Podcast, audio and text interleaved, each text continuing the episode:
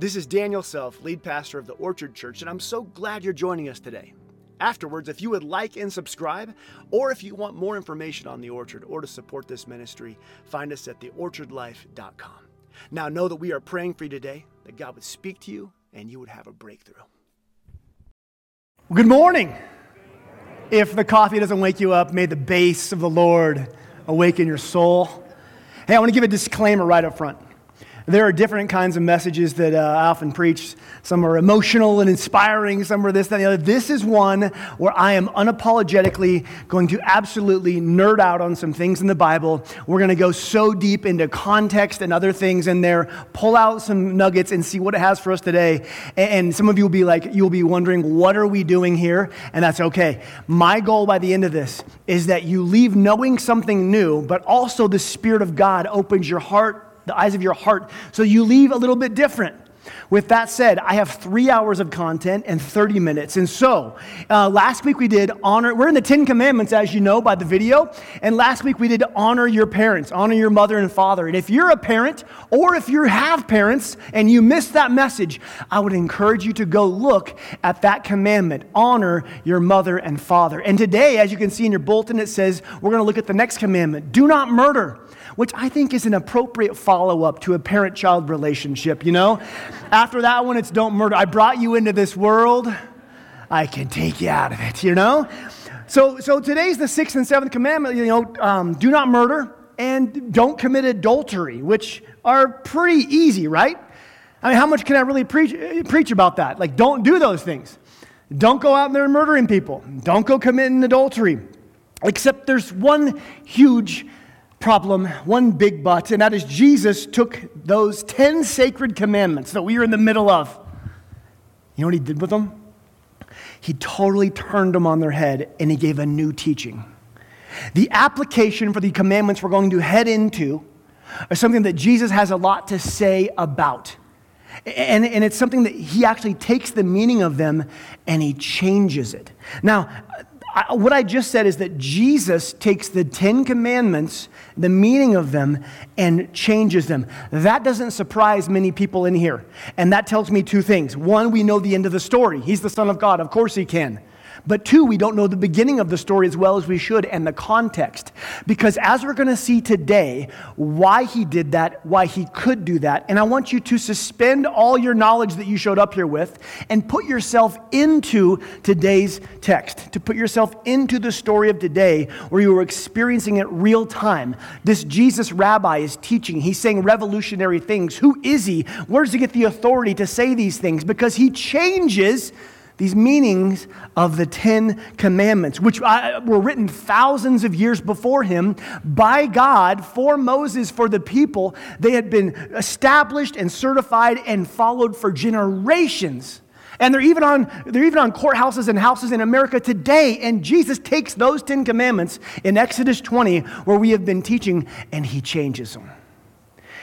Now, that's a big deal. In fact, the very fact that he did that that he takes the command of thou shalt not murder and changes it would have angered people of his time so greatly, upset them so much that they would have been angry enough to break that very commandment and murder him. So I want you to not take this lightly. What we're going to look at today is something groundbreaking that Jesus does if we put ourselves in the context. Often, if you're a part of the orchard, you'll hear me say, put yourself in the story, experience it, smell it, feel it, be there emotionally and mentally and intellectually, because today I'm going to be flying through this. We're going to follow some threads through all different parts of the Bible and land somewhere. This is my promise. We will land. This will end, okay? We already had one service end. This one will end too, okay? Now, in your bulletin, it says that today's sermon is going to be on do not murder. And now it's also going to be on do not commit adultery. But through my study and through praying this through, we're not going to do those until next week because it's important to stop and do a deep dive today on the context that Jesus is about to say some things. Because he, remember, he changes this. And so we start from Exodus 20, where we've been preaching through, where God gives these divine decrees, these commandments on stone tablets for the people to follow. And we're going to move to the New Testament to Matthew 5. And Jesus is preaching about these very Ten Commandments. And listen to this Jesus says, You've heard that it is said to people long ago, Exodus 20, you shall not murder. But I tell you, he, can, he keeps going. You've heard that it was said, Ten Commandments, Exodus 20, you shall not commit adultery. But I tell you, he's taking these ancient commands, these divine decrees, and he's doing something new. Now, the crowd here would have been shocked. Jesus is giving new revelation, almost new commands we're going to see next week. He does this six times in that chapter as he opens up what it looks like and what it means there in the New Testament to follow the Ten Commandments the way Jesus opens them up for us. What he's doing here can seem religiously reckless in that culture. That culture is established, it is set. And he comes along and he changes the meaning of this Ten Commandment. And today I want to show you something. I want to show you that Jesus isn't just coming and do something new, he is fulfilling something ancient. He, is stepping into these underground prophecies and cultural things that we may have had no clue about today until we leave. That Jesus is doing something new and old, and that it has something for you today. There are hints and there are clues all throughout what we're going to read. And so, again, there's those sermons where oh, they're all different types. Into today's sermon, I want you to just buckle up and hang on. Because in Matthew 5, Jesus reframes the new revelation on the Ten Commandments, and that requires great audacity and great authority. I mean, if he is the Son of God, then it, it, he has the authority. If he's not the Son of God, if he's not who he says he is, then the audacity that he is actually saying that in is completely crazy. By what authority does he give these new commands? Jesus speaks with some sort of audacity and authority that seems beyond the normal. And much later on, years later in his ministry, from when he reframes the Ten Commandments that we just read, years later in Matthew 21, near the end of his ministry, it's close to the cross, the religious leaders come to him and they are angry about this very thing. Matthew 21, verse 23. Jesus returned to the temple and began teaching. And the leading priests and the elders who know the word, they, they come to him and they demand by what authority do you, are you doing all these things? Who gave you this authority? In the language here, they're saying, Who are you authoring? Who are you producing? By what authority are you authoring and producing these things, these miracles? And you're reframing ancient law from God. Who gave you the authority? And that's the question today. Who gave you, the, Jesus, the authority to do these things? Either he is divinely inspired or he is dysfunctionally insane. There is no in between when you begin saying, It has been said in the Ten Commandments, but I say. That is some rare ground to step out on. Who gave you the authority to say these things? That's what the religious leaders go to him and ask. Now, listen to his answer. This is the start of the thread that we're going You like when you have a thread somewhere and you begin to pull it? And it's leading you somewhere, and usually it's to ruining your clothing. That's not this thread. This thread, we're going to start pulling it and following it. It's going to take us somewhere, okay? Jesus' answer to who gives you the authority is this I'll tell you by what authority I do these things if you answer one question. Do you start to see the drama? Imagine you're there in the temple and you're, you're hearing these things. You're hearing Jesus teach and you're amazed at his teachings, but then the priests, who you all respect, these people who run the temple, they're saying, Who gave you authority to teach this way? And he goes, Oh, I'll tell you. If you can answer me one question, riddle me this. So, what he's about to ask them has everything to do with this question of authority and where and who he gets it from. And you're not going to believe this because it seems from left field. He asked the question Did John's authority to baptize come from heaven, or was it merely human? What? Really, right? Huh? That's the question? We're talking about authority, and you go, I'll tell you if you tell me this. Something about a guy named John and a baptism. When they ask him, Who gave you authority? his response is, Well, what about John the Baptist and his baptism? What about that authority? John the Baptist is the one who baptized Jesus. John the Baptist, by this time, is already dead. He has been beheaded by the leaders. What does John the Baptist have to do with Jesus' authority in giving new revelation on things like the Ten Commandments? Why does he bring that up in the middle of this discussion of who gave you the authority to undo or to reframe or to give revelation on thousands of years of tradition and divine decrees from God Himself. That's the start of our thread. Let's follow this. Jesus mentioned the authority of John the Baptist and the baptism. So let's, let's, let's follow that. John the Baptist, who was he? Well, first of all, he was Jesus' cousin. He was older than Jesus by six months. He was prophesied to prepare the way for the Messiah. Luke 1:15 tells us that John the Baptist was filled with the Holy Spirit from birth and that he would bring many people back to God. John the Baptist is prophesied, he is powerful. God's presence and spirit are with him from birth. He grows up into a mighty teacher and a mighty leader. John the Baptist is not a priest. He's not in the temple. He was a rabbi. He was a traveling teacher. He has what's called talmidim. Those are disciples who follow him, who want to be like him. Jesus also had these. Now, John the Baptist was a rabbi and he spoke uniquely with great authority. He gave new teachings, not just rehashing old teachings. Jesus actually said in Matthew 11 11 about John the Baptist, I tell you the truth, of all who have ever, ever lived, none is greater than John the Baptist. So, so that's kind of who he was. Jesus brings him into this equation of who gave you this authority? Is it John the Baptist? Is that what he's saying here? What's he saying? But Jesus' answer was also connected to the baptism that John the Baptist was giving. So we leave that discussion of who John the Baptist was, and we find John the Baptist, you'll never guess this, baptizing people. I mean, what are the odds that's your name and that's what you do? So that's, that's where we find him. He's not baptizing people, he's not baptizing into salvation, he's baptizing them into repentance. P- Jesus had not died and rose again yet. He's not baptizing them into Jesus. He's baptizing them, he's calling them back to God, preparing them for the Messiah, who is Jesus. And people would show up in droves, shoulder to shoulder, standing, sitting, watching. Which is why in Luke 20, when Jesus references John the Baptist, the religious leaders, you'll see they can't answer the questions. Because John the Baptist has an authority and a place in this culture that was obvious and unique.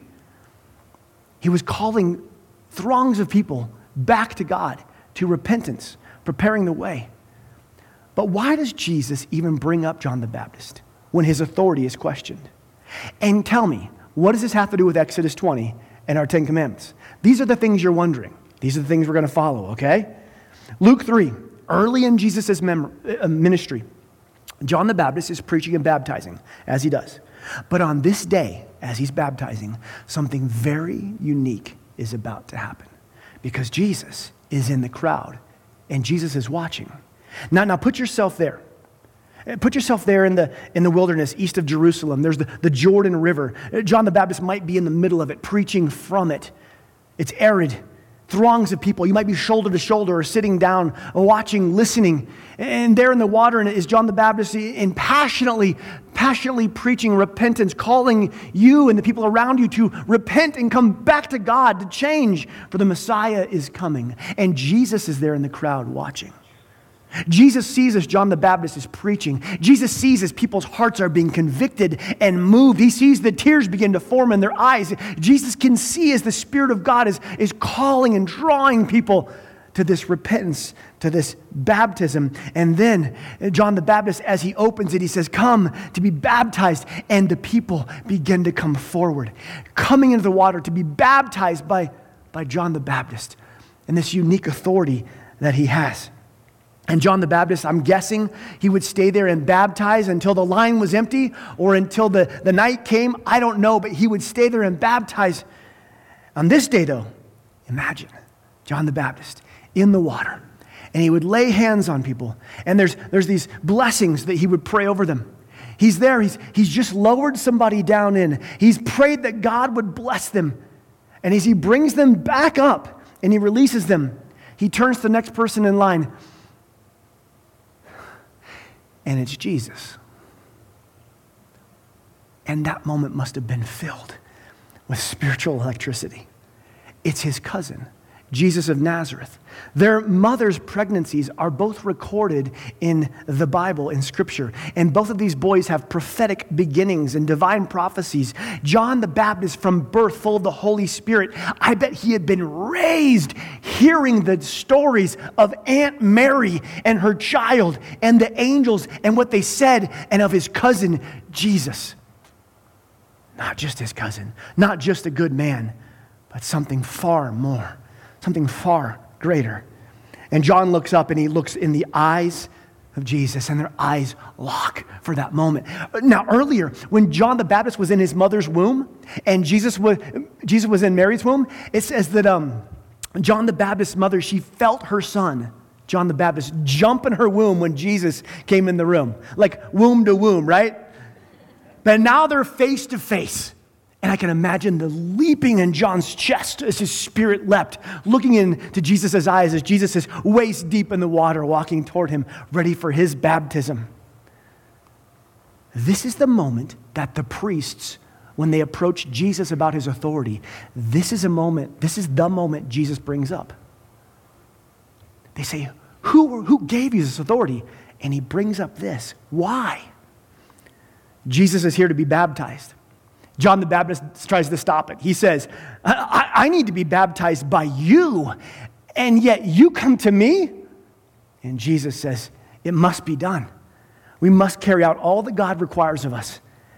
And so John agreed to baptize. Now, look what happens next. This is recorded in multiple sources. Matthew 3, verse 16.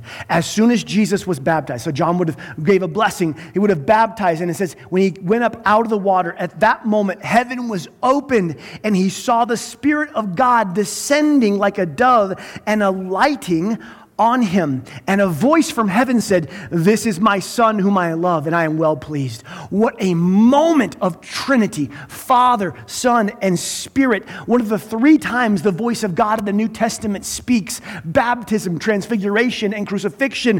What a moment this must have been. And the words are so beautiful. Listen to this affirmation This is my son, whom I love with him I am well pleased. You are mine, and I love you, and you bring me great joy. And that's it.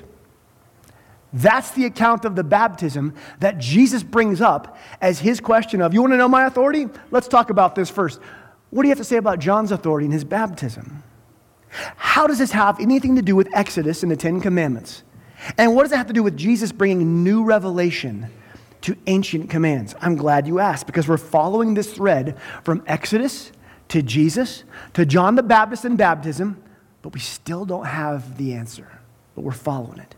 The religious priests who questioned Jesus because he had the audacity and the authority to speak new revelation on established ancient law.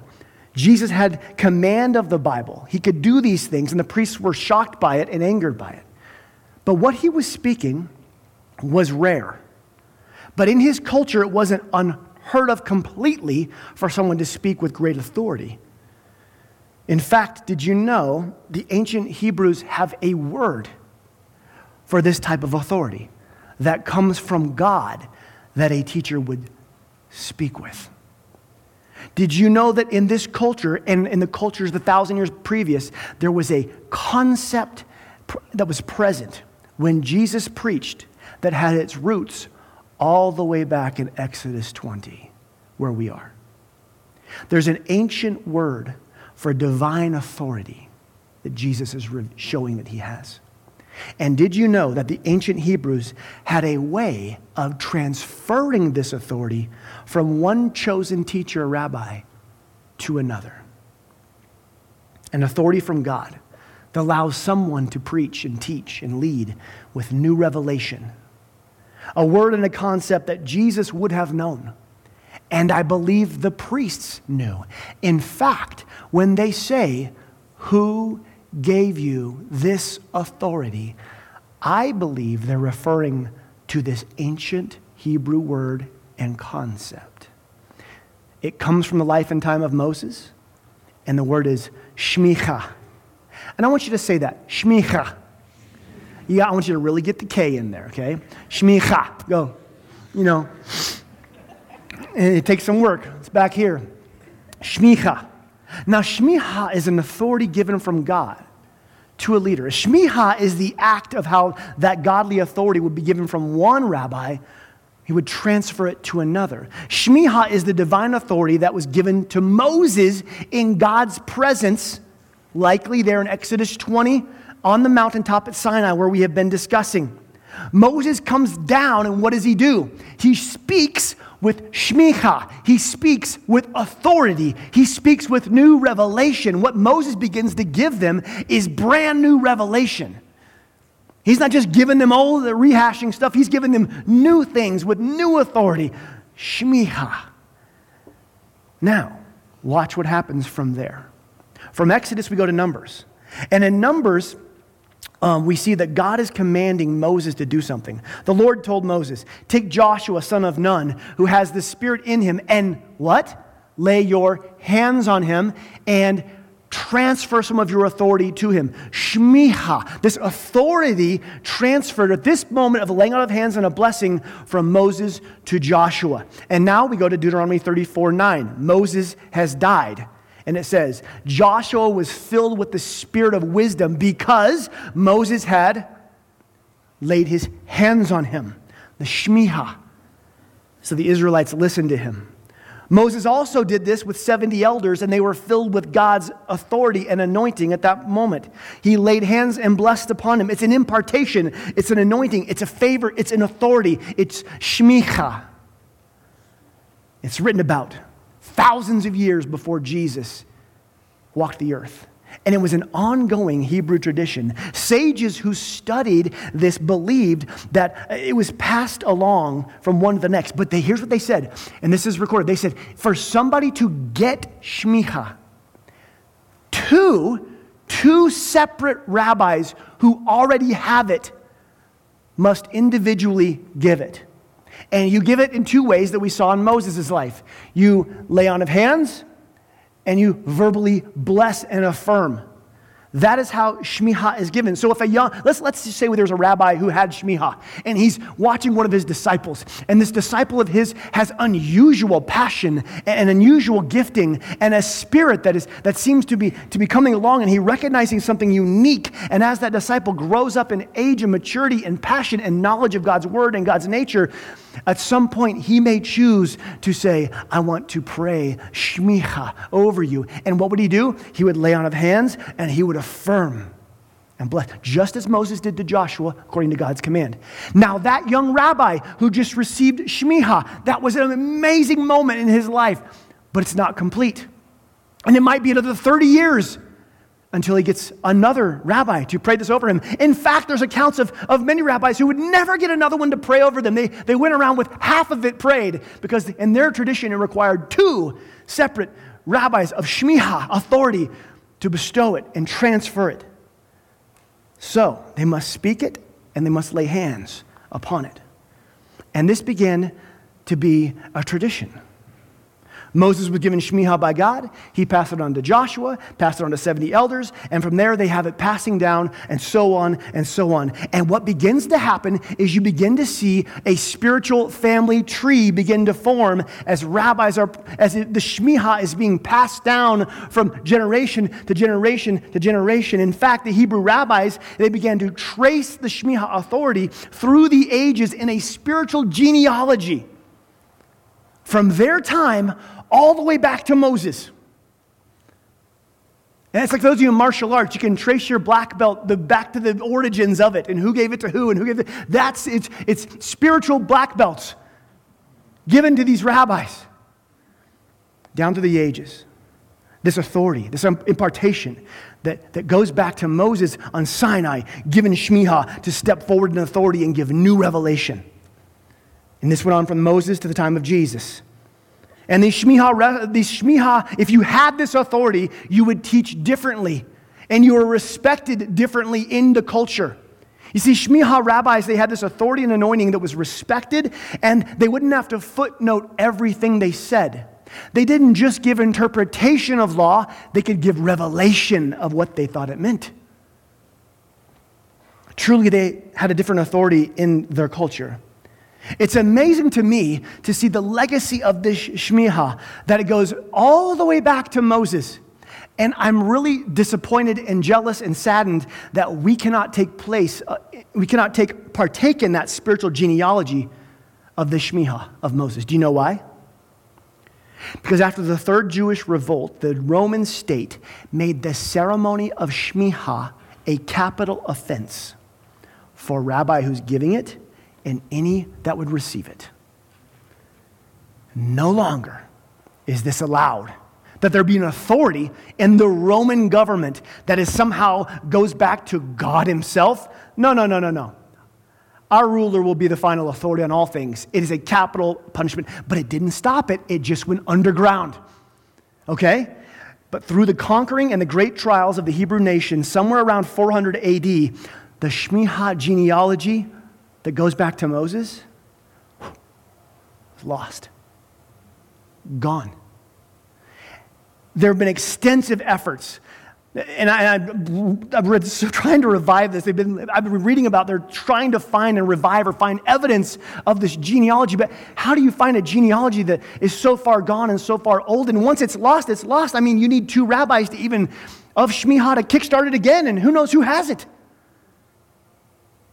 So for, that, was well, that was after the, the death of Jesus. It's sad to me that the, the Shmiha was lost to us. It's lost to us.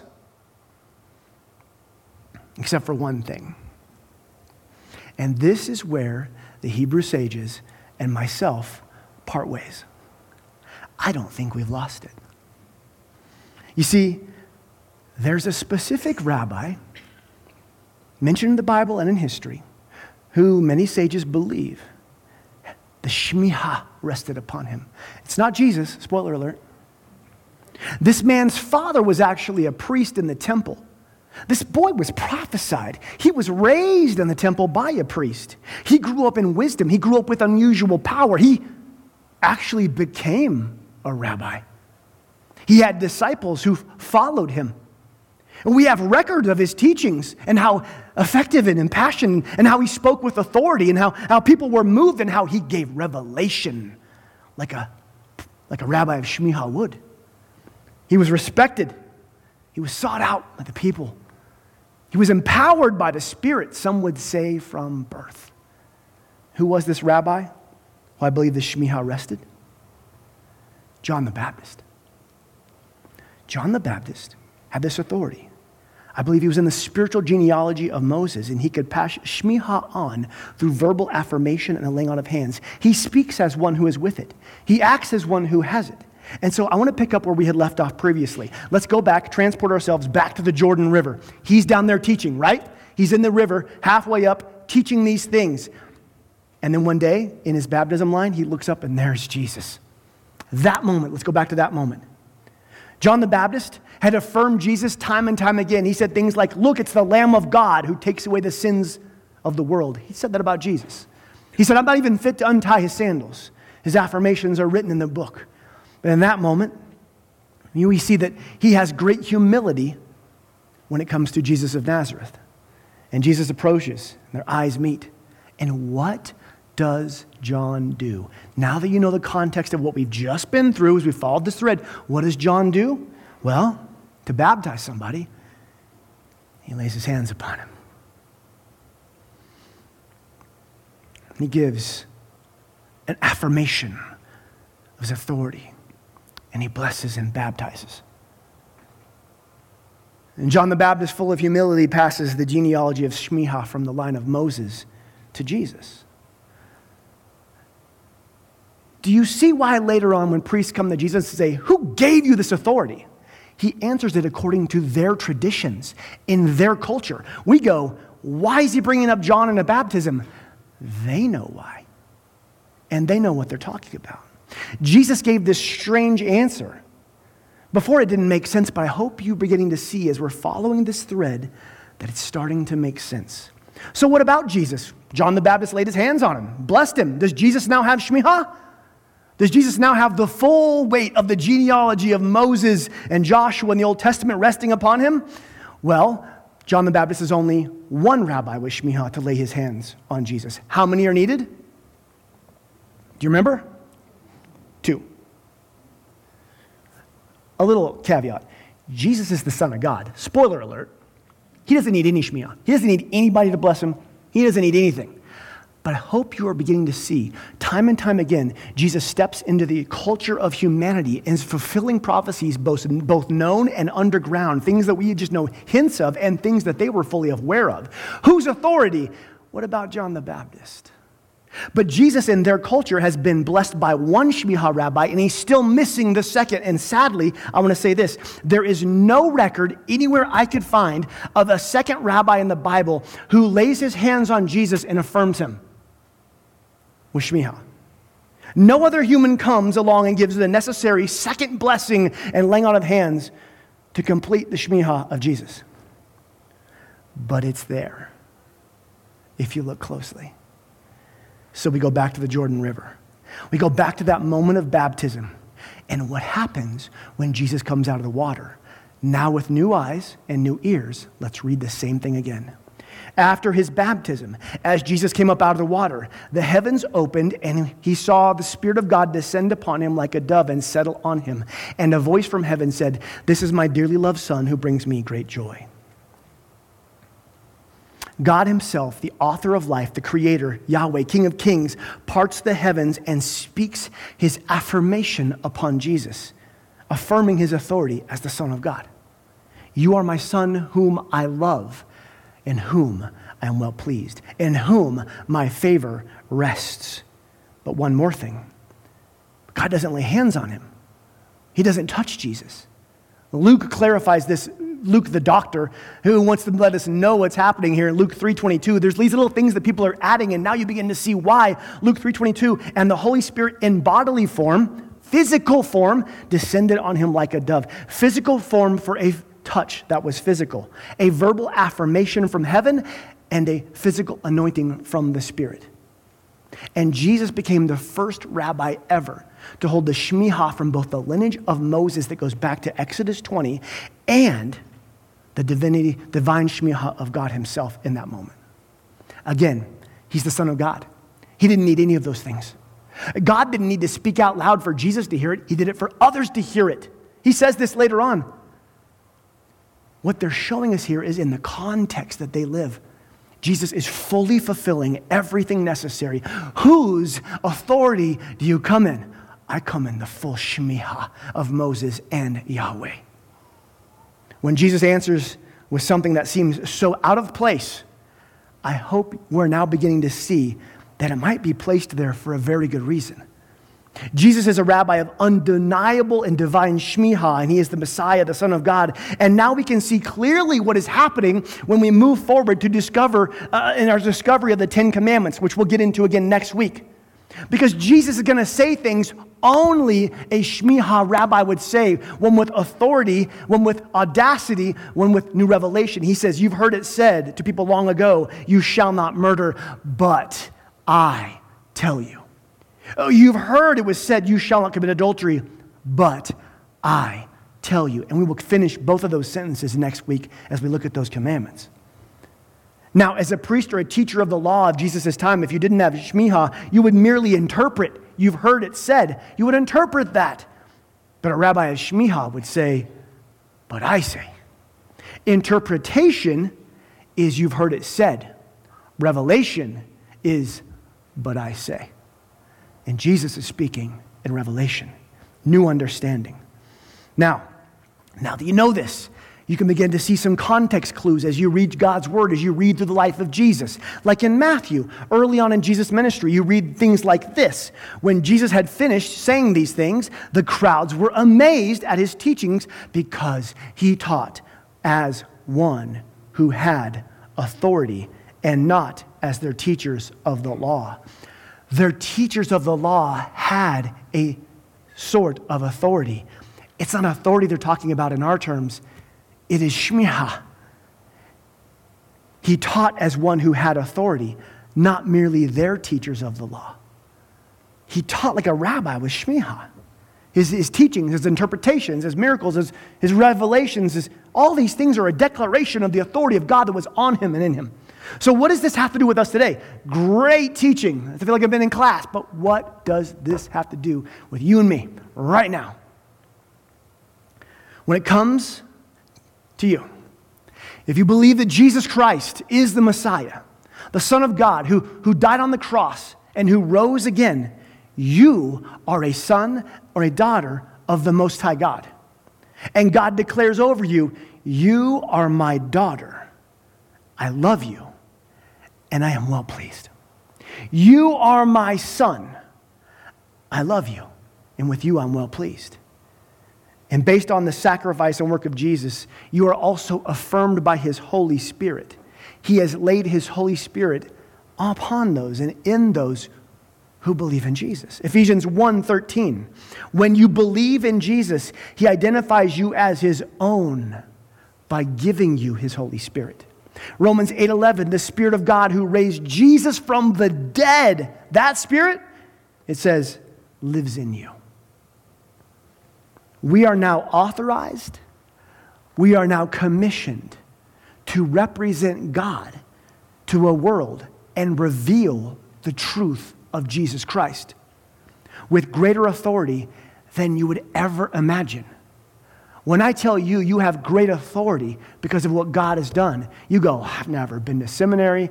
I don't know how to preach. I don't know. And you, if you only knew my, we all have our buts and ands and whats and all the things we say disqualify us. But there is one giant qualifier, and it's the cross and the empty tomb of Jesus which declares you fully qualified and commissioned and equipped and empowered to go forth in the authority with full shmiha of God, to step out in faith, to speak out boldly, to pray for those that are sick and hurting, to, to love those who are needy, to, to step in with courage and compassion as someone on this planet who carries within them the Spirit of God that raised Jesus from the dead.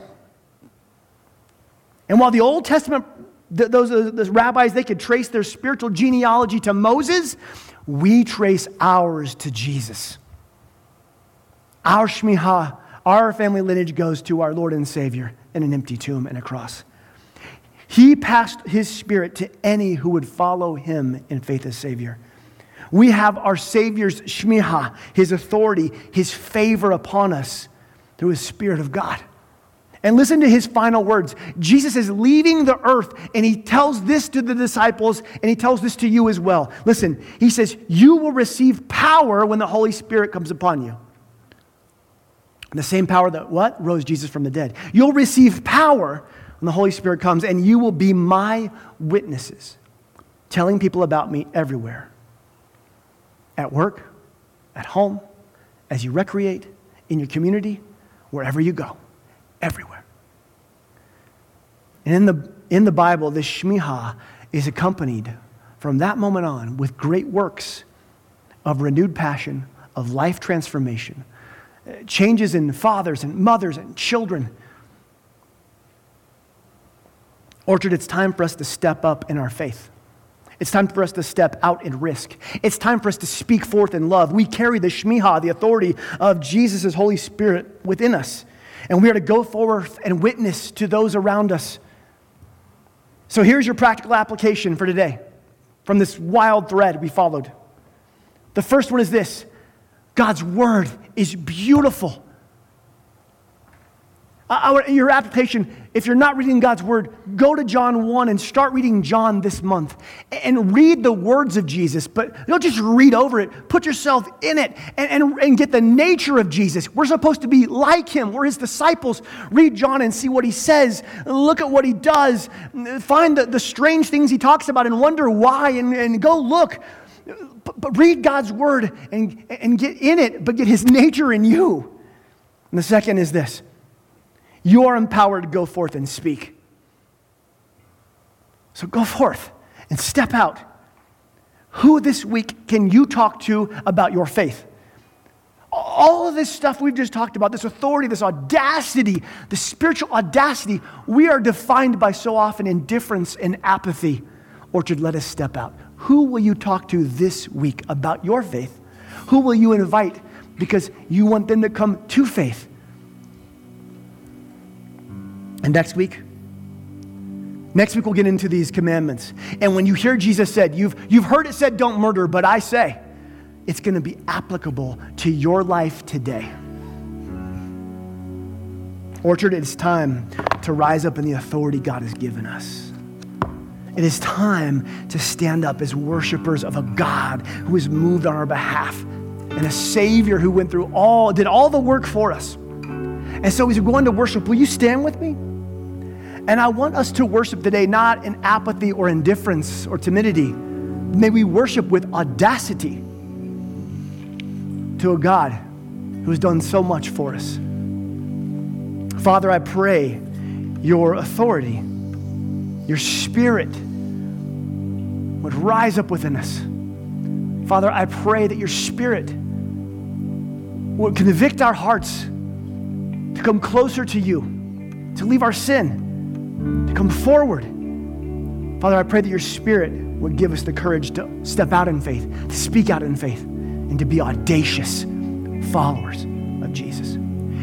Amen. If you're in this place and you want prayer in one of these areas, or even prayer to receive Jesus and his salvation, I'm going to have some of my elders and friends back there in that corner. We would love to pray with you.